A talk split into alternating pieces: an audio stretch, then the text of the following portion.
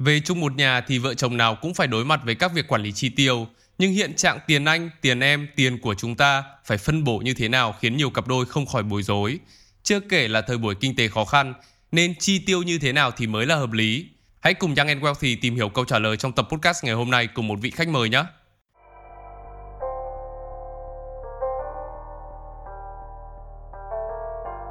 Chào mừng các bạn đến với series Đồng ra đồng vào, nơi chia sẻ góc nhìn của người trẻ về tài chính.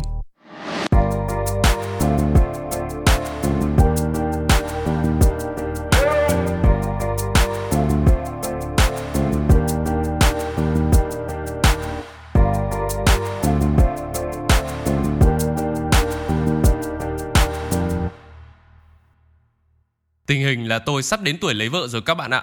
Nên là tôi cũng không biết là sắp tới mà lấy vợ thì có bao nhiêu thứ phải lo. Nào là phải à, đi sang hỏi cưới này, nào là bắt đầu phải làm lễ này, lại còn phải tiệc cưới này. Nhưng mà cái quan trọng nhất ấy thì nó vẫn là đầu tiên là tiền đâu.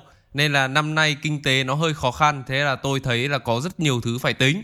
Nên là hôm nay tôi quyết định sẽ đi thỉnh giáo một người anh em đã đi trước người đã vào chồng để xem xem là chúng ta nên làm gì trong những cái giai đoạn kinh tế khó khăn như này. Khi mà muốn bước vào một cuộc hôn nhân thì hôm nay tôi có một vị khách mời là một người anh. Tôi quen từ rất lâu rồi và mới năm ngoái thôi thì anh tôi đã vào chồng. Hôm nay tôi xin giới thiệu với mọi người anh Hoàng Minh Đức founder của công ty Cat Production và chủ quán trà sữa Sancha Ái Trà Trà. Ờ hello hello. Vấn đề gì mà lâu ngày mới lại liên lạc với anh ấy? À nhưng mà sao lại lâu Ừ, cũng không lâu lắm đâu. Anh em mới tháng trước vừa nói chuyện mà. À, định vay tiền à? Không anh. Không, cũng liên quan đến tiền đấy. Mời cưới à? Không, à, cũng gần đúng rồi đấy. Hôm nay cũng liên quan đến tiền Cũng liên quan đến cưới Nhưng mà lại là tài chính trong cưới xin anh ạ. Tình hình là kinh tế mấy năm nay không tốt cho lắm Mà thu nhập trước đây thì em cũng đang cao Mà giờ bị kinh tế nó kém đi thì cũng mất đi một chút. Tuy là nó cũng không đáng kể Nhưng mà em nghĩ là lấy vợ thì tài chính nó cũng là một vấn đề quan trọng ấy tuy là nó hơi khó nói nhưng mà nó vẫn phần nào đấy ảnh hưởng đến cuộc sống gia đình chung nên là hôm nay phải đi thỉnh giáo anh em một tí. Không biết là đợt này thì nhà anh có bị ảnh hưởng kinh tế các thứ không? Ừ, có tất nhiên rồi. Thì tình hình kinh tế đi xuống thì ảnh hưởng chung mà. Thì uh, job của anh bình thường là ở trung bình tháng cũng hai ba job ngoài. Nhưng mà hiện giờ thì một tháng được ừ, job một job. Thế nên là mình cũng bắt đầu mở thêm trà sữa để cho có thêm đồng ra đồng vào ấy à? Đúng rồi, thì uh, một cái mà nó không kiếm được nhiều thì mình làm nhiều cái thì uh, tích tiền lẻ vào. Thì uh, ngoài làm uh, về mảng quảng cáo thì anh uh, chuyển sang anh làm kinh doanh. Anh uh, mở thêm trà sữa rồi uh, cả dịch vụ uh, làm đồ da, chăm sóc giày các thứ. Thế thì không biết là nếu như với kinh tế hiện tại thì gia đình mình có bị kiểu giảm chi tiêu hay là giảm những cái khoản ví dụ như là chăm sóc sức khỏe gia đình này, giảm chi tiêu này hay là mình giảm bớt các phần nào đấy mà mình vẫn sẽ duy trì các khoản quan trọng? Thực ra thì uh, là anh hồi xưa thì uh, anh tiêu rất ít. Đến lúc có vợ thì uh, vợ chắc là tiêu nhiều nhất là khoản mỹ phẩm thôi. Thì nói chung là gia đình anh tiêu ít cho nên là à đấy, cái cái mà tiêu tốn nhất ừ, cho đến hiện giờ của anh là là thằng cu mới mới sinh được gần à, một tuổi. Thì nói chung riêng tiền sữa của nó là bằng tiền ăn của bố mẹ một tháng rồi. Thế thì ừ, mà nói chung, và vì thế là những những cái khoản mà nhà anh tiêu thì đều là những cái khoản nhu yếu phẩm tối thiểu rồi nên là chả giảm được cái gì cả. Thì cái giảm chỉ là chắc là giảm tiền saving thôi. Giờ tại vì nhà anh để khá là cái cái cái cái phần tỷ lệ phần trăm mà uh, tiết kiệm ấy, nó nó khá là nhiều. Thế thì tính ra là bây giờ kinh tế kém như này là anh em lại có cả con nữa thì lại phải tính ra đơn vị là bỉm thôi. Kinh tế kém như này là cháu nó mất bao nhiêu cái bỉm này. Thế thì nếu như mà bây giờ chi tiêu bấp bênh mà nói thật là cũng khó khăn trong một giai đoạn thôi. Nhưng mà mình thì vẫn phải sống trong cái giai đoạn đấy mà. Anh nói là bắt đầu lấy vợ về thì là chi tiêu nhiều hơn. Mà em lại là cái kiểu chi tiêu hơi hoang mà giờ không biết lấy vợ về thì còn chi tiêu chung nó sẽ như thế nào nữa? Giờ thì trong tương lai cũng chẳng biết phải xử lý ra làm sao nếu như mà trong một cuộc sống gia đình như vậy. Thì không biết gia đình anh có cách nào để quản lý chi tiêu không? Ví dụ như là kiểu có người nào giữ tiền không? Ờ nhà anh thì uh, anh là người giữ chính. À, nó là tại vì anh là một người làm việc luôn luôn theo kế hoạch và tư duy ờ, cực cái gì cũng cực kỳ logic. Cho nên là anh quản lý chi tiêu anh sẽ nhìn được ra khoản nào ra khoản nào vào nó nó nó rõ hơn là vợ anh. Ờ, nhưng mà gọi gọi quản lý chính là ví dụ như là ờ, ví dụ uh, gia đình muốn mua một cái gì lớn hoặc là vợ chi cái gì lớn hay là anh chi gì lớn thì cũng đều thảo luận với nhau và xong rồi đưa ra quyết định xem là có tiêu không. Chứ còn uh, bình thường ấy, thì là tiền ai nấy giữ. Thì uh, anh cũng biết là vợ anh cũng cũng rất là tiết kiệm. Chỉ có chi cho con thì không tính toán thì thôi. Chứ còn vợ anh thì uh, cũng không tiêu hoang nói cũng thỉnh thoảng thích ở cái túi hiệu hay cái này cái kia nhưng mà những cái đấy thì đều báo với anh. Mà thường ấy thì là những cái khoản mà mua mà ngoài kế hoạch như thế thường là vợ anh sẽ dùng tiền lãi đầu tư. Ví dụ vợ anh trúng một cái khoản nào đấy thì đấy thì nó là cái tiền trên trời coi như trên trời rơi xuống thích thì tiêu rồi anh cũng không anh không quan tâm cái đấy. Đúng kiểu của thiên trả địa luôn. Đúng rồi. Rồi um, cũng đặt ra tại vì trước thì không có nhưng mà từ khi lúc có con ấy thì bọn anh đặt ra là một tháng sẽ vứt vào một cái quỹ chung bao nhiêu tiền đấy. ờ, Ờ, sau khi ờ, uh, xong rồi đợi thời điểm bắt đáy đầu tư cho nó coi như một khoản saving dành cho con để lúc mà nó lớn lên nó có một khoản tiền nó muốn làm gì ấy kệ đó sau đó thì uh, anh thì uh, cái tiêu nhiều nhất cho bản thân anh có lẽ là đầu tư cho cái máy tính để anh làm việc sau đấy là cho sức khỏe. Cho nên là uh, cũng có khoản để mà uh, Ờ, bảo hiểm. Cũng mua bảo hiểm nhân thọ cho vợ con rồi cho nên là đấy thì một tháng mình chia mình sẽ tính rồi bao nhiêu tiền cho bảo hiểm bao nhiêu tiền saving cho con. Xong rồi uh, nhu yếu phẩm là cái bắt buộc rồi. Thế còn ngoài ra thì cứ vứt đấy thôi. Ngoài ngoài cái mà bắt buộc phải chi thì vứt đấy thôi. Chả tiêu gì cả. Tức là mình sẽ trên quan điểm là tiền ai người nấy giữ. Nhưng mà thực ra là sau khi thu nhập về thì hai vợ chồng vẫn sẽ có những cái khoản chung đúng không? Nhưng cái khoản mà anh vừa liệt kê ấy, thì nó sẽ được coi là một khoản chung. Ví dụ là tiền tiết kiệm cho tương lai của con này một khoản để làm bảo hiểm này à, một khoản để dành cho chi tiêu chung trong gia đình này. Ờ, chi tiêu chung thì kiểu đi chợ tiện tiện ai thì người đấy trả ấy. Kiểu vợ không mang thẻ thì anh vứt thẻ cho cho đấy mà không thì vợ quẹt. Mà vợ tiêu mà hết tiền thì lại lấy tiền anh tiêu mà anh mà cần tiền đầu tư hay làm gì đấy thì anh lại hỏi vợ, kiểu, nói chung nó cũng là tiền chung mà cũng vừa chung vừa riêng ấy. Những cái những cái ờ, khoản to thì thảo luận với nhau. Những cái lắt nhắt thì cứ tự thôi, tự ai mà đấy, tự quản lý tiền. Thế thì ờ, cái cách quản lý này nó cũng hơi khác với các thế hệ trước kia nhỉ? Như kiểu uh... xưa là cứ các bà tay hòm chìa khóa. Thì kiểu bản thân mình thấy cái cái cái việc đấy nó cũng làm mình khó chịu ấy. Đâm ra là anh cũng không quản lý nhiều đến đến cái đấy. Mà tại vì thực ra là cũng tin tưởng nhau là chính. Nên là anh biết là vợ anh không cũng cũng không tiêu hoang cũng suy nghĩ cho gia đình cho nên là anh cũng không chi ly cái đấy. Và anh tiêu gì thì tiêu thôi. Chúng ta chỉ xác định những khoản gọi là chắc chắn bắt buộc phải chung thì chúng ta sẽ chia ra. Còn lại thì những cái phần nào mà chúng ta vẫn sẽ giữ của riêng, mà đương nhiên thì bản thân hai vợ chồng cũng vẫn phải có một cái là mình cũng phải biết là người này không tiêu hoang quá đi, đúng không? Mình cũng phải gọi là biết chi tiêu. Chi tiêu vừa phải thôi, cái gì mình cần thì mình chi, cái gì không cần thiết thì mình sẽ chi tiêu sau. Hoặc là như anh nói là chờ một khoản nào đấy mà tự nhiên mình có được chúng được ấy, thì mình sẽ chi tiêu cho khoản đấy. Và bản thân hai vợ chồng cũng phải có cái niềm tin vào nhau nữa, đúng không? Tại vì chính vì mà kiểu không quản lý ở đấy thì vợ anh cũng tự saving được một khoản ấy. Thế xong rồi lại mang đi đầu tư. Thế xong rồi cứ thỉnh thoảng lại khoe là, là chúng ừ, chúng này cái kia. Tại vì vợ anh thì giao thiệp rộng hơn anh. À, quen với cả những giới bất động sản rồi ờ, cũng giới siêu giàu. Thật ra là người ta có cái gì đầu tư mà ngon ăn thì cũng gửi gắm thì nó nó có những khoản về. Anh thì toàn nhìn nhìn đồ thị. Con người logic và tự làm tự ăn thôi chứ anh cũng không không nghe đứa nào cả.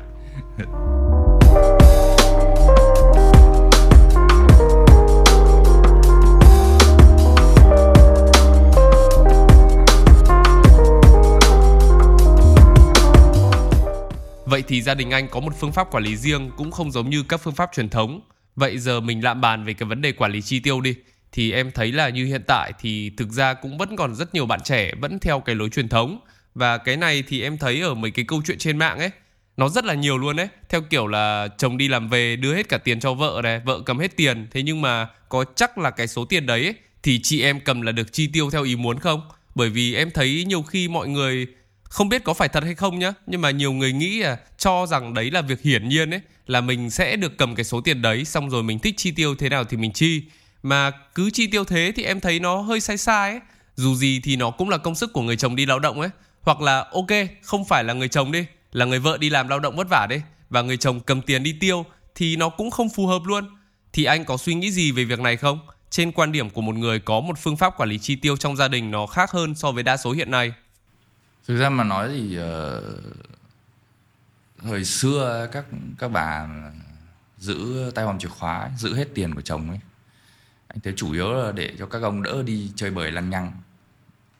Không có tiền thì chả làm được cái cái cái, cái gì hết. Cũng chả có con nào thèm theo à nhưng mà vẫn chơi mà. Ờ thì vẫn có cách. Nhưng mà anh nghĩ chủ yếu là như thế. Thì nếu mà giữ hết tiền xong rồi lại thoải mái tiêu như thế thì nếu như là một một bà xã mà học tài chính ra ờ, hay là làm ờ, chuyên làm thủ quỹ hay là chuyên làm um, kế toán. thì ok. Nhưng mà gặp mấy bà mà chỉ biết tiêu thì nhà toàn đấy toàn đấy. Nên là đấy anh nghĩ là tại vì thực ra là cái người chi tiêu lắt nhất hàng ngày thì sẽ là vợ sẽ là tiền uh, chợ rồi tiền nhà tiền bỉm sữa thường là vợ lo những cái đấy. Thì kiểu hàng ngày mà xin chồng lắt nhắt thì nó cũng dở thế là đấy cũng là một lý do mà đưa cho vợ cầm hết. Thế nhưng mà tiêu cái gì to thì anh nghĩ là cũng nên bản nhau chứ còn tự chồng kiểu mang tháng được được tháng lương tầm 10 15 triệu là trung bình bây giờ. Mang về xong vợ làm một phát cái túi mấy chục triệu rồi toàn mẹ cả nhà ăn mì mì gói là chết. Kiểu cả nhà ăn mì gói ngâm cái túi LV ấy. Nhưng mà thực ra thực thực tế là cũng nhiều bà thế thật. Tiêu cứ coi như là tiền của chồng về là thoải mái mà tiêu ấy. Còn, còn hết là cái, là thằng chồng nó nó phải có trách nhiệm nó kiếm thêm ấy. Nhưng mà tư duy đấy không được. Nhất là cái thời kinh tế khó khăn như thế này rồi bây giờ ra đường xin xin năm nghìn có ai cho? À, cũng làm gì thì cũng phải có kế hoạch. Anh thì anh kể cả anh chi tiêu thì anh cũng có kế hoạch kế hoạch hết. Không không để mình rơi vào cái tình trạng hết tiền. Tức là cái việc bạn được cầm tiền ấy không có nghĩa là bạn thích làm gì thì làm, cũng không phải là bạn được toàn quyền xử lý cái quỹ riêng ấy đúng không? Cái việc mà mình được cầm cái khoản tiền đấy thì nó không có nghĩa với việc là mình được buông thả tài chính. Nó chỉ là để những cái khoản lắt nhắt không phải hỏi ông chồng thôi chứ còn không phải là muốn tiêu gì thì tiêu. Bạn phải có một sự thống nhất và kể cả là bạn có cầm cái số tiền của người chồng ấy thì bạn vẫn có cái khoản tiền riêng của bạn mà đúng không nào? Và mỗi cá nhân thì phải có một kế hoạch quản lý tốt chứ không phải là mình thích là mình tiêu. Tiền riêng của mình thì mình thích thì mình tiêu. Và mình phải phân chia thế nào để cho cái việc là tiêu xài hiện tại và dự phòng trong tương lai nó phải cân bằng nhau đúng không?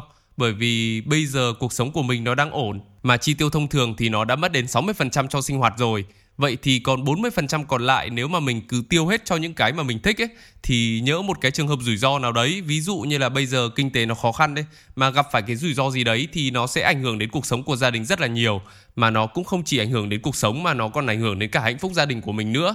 Em thấy là rất nhiều gia đình có thể là tự nhiên đang một ngày rất vui vẻ này, sống trong rất là hào nhoáng này, trông người ngoài nhìn vào thì rất là hạnh phúc này, nhưng mà chỉ qua một đợt rủi ro thôi và tất cả là mọi thứ đảo lộn hết lên. Hạnh phúc gia đình bây giờ thay đổi luôn gia đình trở thành cãi nhau luôn. Ờ, thực, thực ra thì các uh, gia đình mà cãi nhau 90% là xuất phát từ vấn đề kinh tế. Nên là anh nghĩ là hai vợ chồng mà dù kiếm được ít hay nhiều thì cũng đều phải ngồi với nhau và vạch ra những cái khoản mà bắt buộc. Và những cái khoản đấy thì phải dồn tiền cho nó thôi. Thế còn sau đấy mà để ra được khoản nào đấy thì thảo luận với nhau xem là sẽ chi bao nhiêu, được phép kiểu flex nó chi, và luôn luôn là phải có một cái quỹ phòng bị. Kể cả là một hai trăm nghìn không ra khỏi nhưng nó nó phải có cho dù là một tháng bỏ ra một hai trăm nghìn nó hơi ít nhưng mà vẫn bắt buộc là phải bỏ ra đúng không? Mình kiếm được một triệu mình để ra 500 nghìn để lại. Đấy. Chứ nó không nhất thiết là to to mới để. Thì kiểu làm được một đồng tiêu đồng mốt thì thì thì, thì toàn lắm. Nhưng mà tại vì cái cái quan điểm của anh từ xưa đến giờ là khi anh muốn mua một món gì đấy thì số tiền của anh ít nhất phải gấp 3 thì anh mới dám mua cái đấy rồi thế thì à, nãy anh có liệt kê mấy khoản đúng không? À, khoản chi tiêu này khoản tiết kiệm này khoản dành cho con cái này khoản dự trù đề phòng các trường hợp rủi ro này. Mình coi nó là bảo hiểm đi. Thì giả sử em có 5 cái lọ sẽ tương ứng với 4 khoản và một khoản còn riêng của anh. Vậy thì nếu như để phân bố cho từng loại thì anh sẽ chia mỗi lọ chiếm khoảng bao nhiêu phần trăm? một tháng này là bắt buộc phải có tiền ăn rồi. 20% của đấy rồi. Tiền uh, cho con là 5% à tiền bảo hiểm của con là năm phần trăm, tiền ăn uống rồi bỉm sữa cho con rơi vào khoảng 10% còn lại thì cái khoản kia anh cũng để thêm 20% để anh saving cho riêng anh. Đấy. Rồi số còn lại thì nó sẽ flex có thể là đi ăn ngoài hoặc là tùy vợ mua mỹ phẩm gì đấy. Không thì cũng xếp lại vậy là cái khoản saving là mình đã bao gồm cả khoản đề phòng rủi ro với cả tiết kiệm đúng không anh? Ừ. tại vì ờ, đấy là thu nhập cố định nhá. Chứ còn ngoài những cái đấy ra thì còn những cái job ngoài thì coi như là toàn bộ những cái tiền của job ngoài đấy là anh để saving hết. Anh vứt hết vào đấy. Trừ khi là cần rất là cần thì thì mới tiêu đấy. Thế là như em thì em cũng giống anh là em bây giờ cũng làm freelance. Mình cũng phải kiếm một cái công việc để mình có chỗ gọi là có thu nhập cố định em thì lại tính là thường một tháng, đương nhiên là nó cũng còn phụ thuộc theo số job nữa nhưng mà mình vẫn có thể tính trung bình được là bởi vì mình có cái khoản là lương cứng và cái lượng trung bình của mình từ freelance. Ví dụ là lương cứng của mình bây giờ khoảng tầm 13 14 triệu đấy và thêm khoảng bao nhiêu đấy là khoảng thêm 6 triệu nữa đi thì em vẫn thường sẽ chia là vì em chưa có gia đình đâu nhưng em nghĩ là nếu như sau này em bắt đầu có thêm vợ con ấy thì em sẽ chia khoảng đâu đấy 50% trong cái số tiền đó để mà cho vào trong cái khoản chi tiêu chung của gia đình. Như anh lúc nãy là có mấy khoản đấy thì cho cả con nữa này xong rồi cho cả ăn uống gia đình này xong còn bỉm sữa này thì em nghĩ là cũng phải đâu đấy khoảng tầm 50% cho những cái khoản chi tiêu của gia đình. Ừ, tính ra cũng loanh quanh cũng phải tầm 40 50 đấy. Và 20% để đóng cho khoản bảo hiểm cho bản thân và con cái. Đâu đấy thì cũng sẽ có thêm cả phần tiết kiệm nữa. Thì em nghĩ là khoảng uh, tầm 10% thôi, thường thì là như vậy. Thì còn... bây giờ là còn khoảng đâu đấy 30% thôi. Thì 30% còn lại em sẽ để đấy chi tiêu một cách linh hoạt. Nếu như mà lúc đấy mình chưa có một cái vấn đề gì quá quan trọng thì mình có thể là đem đi đầu tư hoặc là mình dùng để cho chi tiêu đấy. Còn không thì nếu như mà trong lúc đấy là giai đoạn khó khăn như thế này thì 20% đấy em sẽ quay về. Một là bây giờ mình sẽ đi tích lũy tài sản quay về việc đầu tư hoặc là hai thì mình sẽ đóng thêm một cái phần cho phần bảo hiểm hơn bởi vì mình cũng có nhiều cái rủi ro là không thể biết trước được. Ok là giờ nhỡ tôi đầu tư thua thì tôi mất tiền hay là tôi đi làm trên đường đi bị tai nạn? Không được ôn in. Đấy thì không được ôn in đúng không? Không được ôn in vào một giỏ được nên là mình cũng phải tính toán là chia ra bởi vì bây giờ là nhiều khi khi mà mình xây dựng một cái kế hoạch tài chính ấy thì người ta hay nghĩ là làm sao để tài sản của mình phát triển được nhanh nhất nhưng mà nhiều khi lại quên đi một cái phần nữa là mình phải xây dựng được một cái nền tảng cho bản thân và gia đình vững chắc. Bảo vệ được cái nền tảng mình đang có trước thì chính những cái khoản dự phòng rủi ro ấy nó sẽ giúp cho mình. Kể cả là mình có đầu tư hay là mình bị như thế nào đấy thì nó vẫn an toàn. Nhỡ đâu mình gặp một cái rủi ro nhất định mình không nói trước được thì mình sẽ mất đi toàn bộ cái kế hoạch mình đang có. Vẫn phải chia cái tiền nhàn rỗi nhưng mà vẫn phải chia nó thành là một cái quỹ đầu tư và à, quỹ phòng bị và quỹ đầu tư vẫn phải chia ra hai cái riêng không được không được phạm vào nhau đúng rồi bởi vì em nhớ là ở trong tài chính ấy thì nó luôn có một cái khái niệm là chân kiềng tài chính nó bao gồm ba cái gạch đầu dòng là tiết kiệm, đầu tư và bảo hiểm. Lúc nào cũng phải có những cái khoản như thế. Không có thì cái bức tranh tài chính của mình nó sẽ bị khó khăn hơn. Mà đấy là đối với một cá nhân thôi nhá. Mà bây giờ là khi mà vào trong một gia đình nữa, có thể là hai hoặc ba hoặc là bốn cá nhân liền. Vậy nên là bức tranh nó sẽ khó hơn. Dù ít dù nhiều thì nên chia như thế. Tại mình chia như của em cái chân kiềng ba đấy, thì nhiều bạn trẻ đấy anh anh thấy là nó bị, tính là bây giờ lương nó ít quá, xong rồi nó chia cho bản thân nhiều quá xong nó tính là cái khoản saving với lại cái cái cái cái khoản đầu tư cho tương lai kia nó ít quá khi nó bị coi nhẹ và nó tiêu luôn cả cái phần đấy tại vì nó thấy ít quá nó nghĩ là Không đáng kể. ở đầu tư thế chả ăn ăn thua gì nên thôi X là phải x2 x3 cơ. nhưng mà qua một quá trình đầu tư thì anh nhận ra thấy là dù dù ít dù nhiều bao giờ cũng phải chia ra và ví dụ mình kiếm được bao nhiêu thì thì mình tiêu phần trăm trong cái đấy ví dụ kiếm được 10 triệu thì thì thì ăn 5 triệu mà kiếm được 20 triệu thì ăn 10 triệu kiểu kiểu như vậy tức là chi tiêu nó phải scale theo cái income của mình chứ không không không không phải là có bao nhiêu tiêu gần đấy được à không phải ý là cứ phải tiêu cho bằng người ta Kiểu là bị đuổi, ấy, Ừ. đuổi theo cái mức sống ấy. tức là mình không không thể ừ, cứ chạy theo người ngoài được mà mình phải quản lý cái cái tài chính của của bản thân mình chỉ phải chia phần trăm theo cái income của mình, chứ không thể so sánh với, ví dụ lương văn phòng bây giờ 10 triệu thì làm sao mà có thể có một cái mức sống của một người 50 triệu được? Thì làm ít là, ăn ít làm nhiều, ăn nhiều, nhưng mà tích tiểu thì thành đại. Và chắc chắn là có một, khi mà ăn tiêu có kế hoạch ấy, chắc chắn là sẽ ít gặp rủi ro hơn, luôn là thế. Thế nên là cái gì có kế hoạch nó cũng vẫn là tốt hơn. luôn có một kế hoạch phòng bị, có có kế hoạch chi tiêu khi mình kiếm được nhiều tiền và cũng có kế hoạch để để cho khi mình không kiếm được tiền thì lúc ấy mình vẫn sống được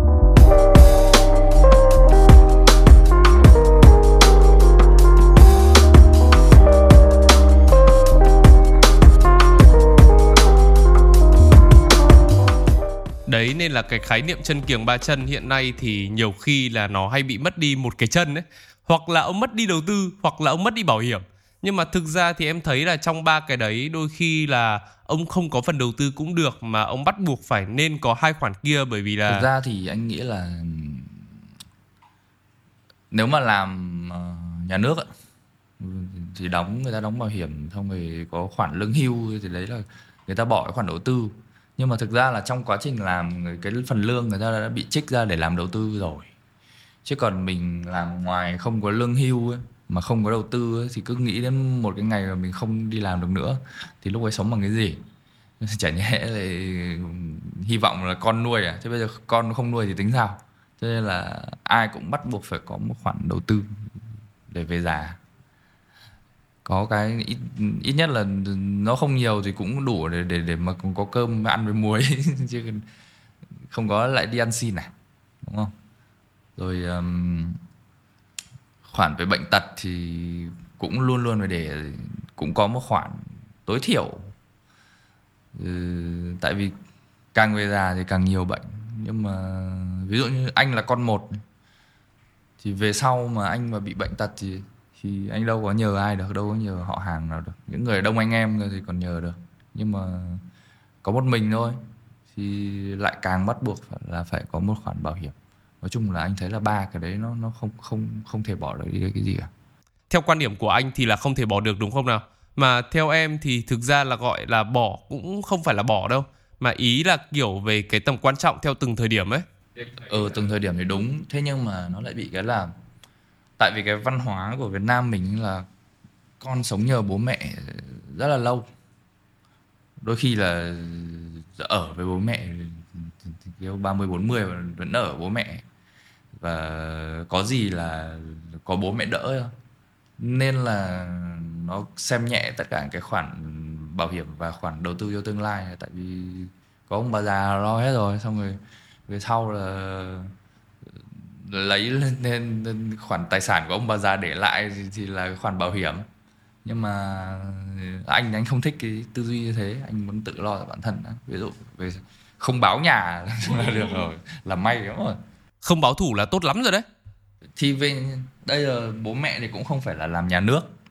Thì bây giờ cái khoản tài sản ông bà tiết kiệm được thì là để về già của ông bà. Tại sao mình lại trông vào cái đấy được? Mình phải tự lo cho mình đã về sau tất nhiên không biết là thiên tai hoặc hỏa hỏa hoạn gì đấy thì không biết được. Thì ở thì không có cách nào khác thì thì chắc là cũng phải nhờ thôi. Nhưng mà cái cái vấn đề mà nhờ vả về bố mẹ đấy là luôn luôn là đặt cuối cùng là cái cái để mình đỡ chết. Option cuối cùng nữa. Anh đấy thì các bạn trẻ mà kiểu cứ từ bé lớn sống phụ thuộc bố mẹ đâm ra cái tư duy mà bảo hiểm nhân thọ thường là đến khi mà người ta lập gia đình và ở riêng. Chứ còn lập gia đình và ở bố mẹ có khi cũng không có cái tư duy uh, đầu tư cho tương lai đâu. Nên là ừ, bức tranh tài chính thì ờ, các anh nghĩ là các bạn trẻ nên phải học sớm này nên là phải có một tư duy sớm bởi vì thực ra là cái này thì em thấy cũng đúng ấy. Bởi vì nhiều người nghĩ là cái bảo hiểm nhân thọ là cái mình mua khi mà mình dư giả tiền nhưng mà thực tế thì nếu như mà, ok, bảo là bây giờ khó khăn bạn không mua đi, bạn không dư tiền thì bạn không mua, còn trăm thứ bạn phải lo. Nhưng mà đấy mới là một cái quan điểm sai lầm, bởi vì càng biến động thì càng phải lo lắng nhiều hơn, đúng không nào? Bảo hiểm nhân thọ. Khi mà đọc kỹ các điều khoản thì anh thấy nó cũng như là một khoản saving. Đến một giai đoạn 20 năm 15 20 năm rồi đấy, mình lại được rút nếu mình muốn mà. Thì em thấy là nó cũng hay, nó cũng, nó nó gần giống như nó nó lai giữa saving và đầu tư. Nên là anh thấy cũng ok. Thế thì một câu hỏi cuối cùng, một câu hỏi trước khi em chuẩn bị lên đường đi lấy vợ, là mình sẽ luôn có một cái kế hoạch. Mình không thể biết hết được các cái rủi ro nó đến, đúng không? Nhưng mà liệu rằng là gia đình anh có một cái kế hoạch thì anh có fix cứng cái kế hoạch đấy không? Hay là tùy theo từng thời điểm thì gia đình sẽ có những cái sự nhìn nhận lại để mình có đánh giá lại cái việc lên kế hoạch của mình? Cũng cũng cũng phải tùy chứ. Tại vì không có gì là bất biến được cả. Thì đặt kế hoạch thì cố gắng theo thôi nhưng mà đấy ví dụ là ví dụ đặt kế hoạch uh, uh, 5 năm để đủ tiền uh, cho thằng cu một cái nhà chẳng hạn. Tự nhiên bây giờ covid phát thì uh, tiền uh, nó về không đều nữa thì lại phải tính toán riêng. Tính toán ví dụ như là đợt đầu thì muốn mua nhưng mà tại vì thằng cu mà lớn lên thì nó cần một cái nhà rộng hơn. Bây giờ mà không mua được thì có hai hình thức trả góp hoặc là thuế. Đó kiểu nó nó nó sẽ phải thay đổi. Nhưng mà có những thứ mình không không thể ừ, không không thể vứt đi được. Ví dụ như là một cái nhà to hơn cho cho thằng cu nó lớn lên. Đấy thì vẫn là bắt buộc có. Nhưng nó chỉ là hoặc là hoặc là thuê hoặc là mua hoặc là có thể trả góp một cái nhà ở đâu đấy xong rồi cho thuê nhà đấy dùng tiền đấy lại thuê một cái nhà để gần bố mẹ hơn chẳng hạn đấy. Tên nó anh nghĩ là vẫn phải flexible cái, về cái kế hoạch của mình. Thế nhưng mà tài cái cái cái cái cái ờ, phân phân tách về về tài chính ấy thì lúc nào anh cũng giữ. Tức là nó sẽ luôn cố định một cái khung sườn cứng giống như là kiểu chúng ta có một bộ xương đúng không? Bộ xương trên cơ thể chúng ta và nó sẽ vẫn là bộ xương đấy. Còn có gì thay đổi thì ví dụ như là tóc tai chúng ta có thể cắt đi để cho nó khác hơn hay là tập luyện để cho cơ thể nó fit hơn không bị thừa cân hay là không bị thiếu cân nữa thì đấy nó sẽ là cái sự linh hoạt. Còn cái cố định thì nó vẫn sẽ luôn như cái khung xương của chúng ta. Nó sẽ luôn luôn như vậy và bất biến. Tại vì cái cái khoản mà phân chia tài chính thì là anh dựa trên uh, thu nhập cố định rồi cho nên là nó phải được fix. Thế còn những cái dâu ria kia là nó thuộc dạng những cái job freelance nó về thì về trả về thôi. Thì nó cũng vốn nó đã là flex rồi. Nên ra là plan thì nó cũng sẽ flexible theo cái đấy. Thế còn những cái như là saving hay là bảo hiểm hay là gì thì nó bắt buộc đi theo cả đời rồi. Thế là nó sẽ bất biến không thay đổi à, luôn. với anh thì nó bắt buộc